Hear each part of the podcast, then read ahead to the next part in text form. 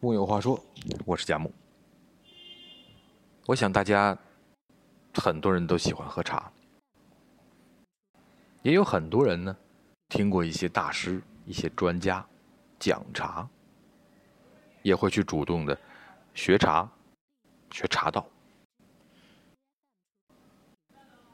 说到了茶，我们总会还提一些，比如茶器，但是却很少有人说。茶食，说茶不讲茶食，总觉得是辜负了什么。茶与茶食不同于可乐配薯片也不同于啤酒配炸鸡，它们更像一对两相清欢的知己。茶呢，喝久了就显得寡淡，还有饥饿感，那就不得不吃上一两味茶食。而茶味又相当清香甘醇，为了要配得上这一口好茶和一颗喝茶的闲心，茶食就得十分小巧精细。尤其是糕点类的茶食，有的做的像花朵一样，荷花酥、佛手酥、棉花卷牡丹花糕，让人不忍入口。在口味上，那些馅料。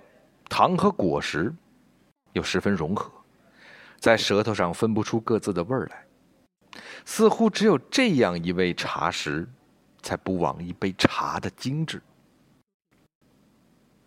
茶食呢，也是闲食。周作人说，茶食是南方人的一种闲食，是不求饱的点心。吃闲食，早在中国宋代以前。就已经非常普遍了。当时的人们习惯一日两餐，而两餐相隔的时间又比较长，为了可以充饥，但又不至于吃得太饱，就有了吃闲食的习惯。这时候的闲食，还不是专门用来佐茶的小点，也多被称为点心。后来饮茶之风盛行，尤其是在唐代以后，人们喜欢在喝茶时佐以点心相配，于是就有了吃茶食的说法。而茶食的品类也越来越多，糕点、鲜果、干瓜果、肉脯、酥饼、糖蝉，十足的满足了人们的口腹之欲。即使后来改两餐制为三餐制，没有了吃闲食的必要，但一边喝茶，一边细品茶食，已经成为了一种习惯和文化。而看似平平常常的闲饮闲食。其实也是人们闲暇之余一件快乐的事情。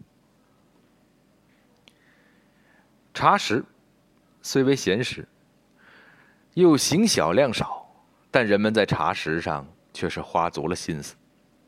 其中，浙江嘉兴、湖州一带的人们喜欢吃的茶食，嘉湖细点，不仅美味，造型也十分别致，尤其是一道叫人物云片糕的糕点。诗人吴偶丁在《十年红记》中写道：“这位糕点，大致横三寸，纵二寸许，雪白的糕片上有五彩人物，好像旧书上的木刻套印，非常古朴。而且糕上的人物须眉毕露，制作很是精美。难怪嘉湖小点是冠以一个‘细’字，这样的茶食也就有了小而美、闲而精致的气质。”还有的地方，人们还讲究顺时而食。在苏州茶食中有按时令变化做的四季茶食：春饼、夏糕、秋酥、冬糖。其中有一位叫酒酿饼，是春季的时令点心。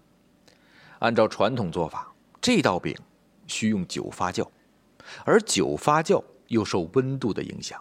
于是只能在春暖时节酿酒做饼，所以酒酿饼也只有在春季卖。虽然现在有条件控制酒发酵的温度，能在不同时节吃到春饼，但正如只有在夏天吃绿豆糕、喝酸梅汤才清爽凉快一样，一杯春茶、半块春饼，顺时而食，舌尖才更亲近春色。人们对茶食循时节而食。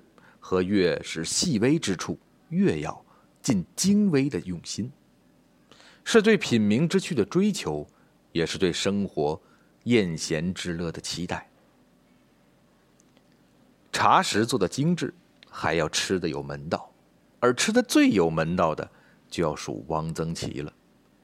记得曾在他的文章中看到他回忆起家乡茶馆的一道干丝，这道干丝是豆腐干切成的丝条，再在碗里堆成塔状，是汪曾祺每天喝早茶必配的茶食。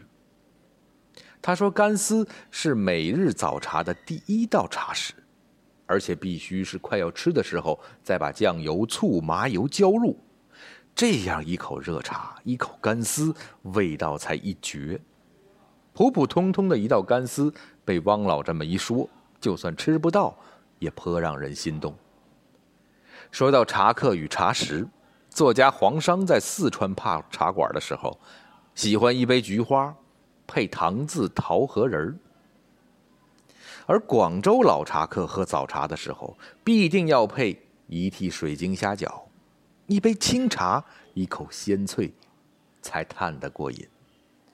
但在潮汕老茶客心中，茶和橄榄、话梅干果，这才是标配。这些茶食，虽然不是什么珍馐玉宴，也不是什么钟鸣鼎食之类，但因为嗜茶的人吃出了门道。茶食就多了些兴味，他们也就变成了与茶最登对的茶食。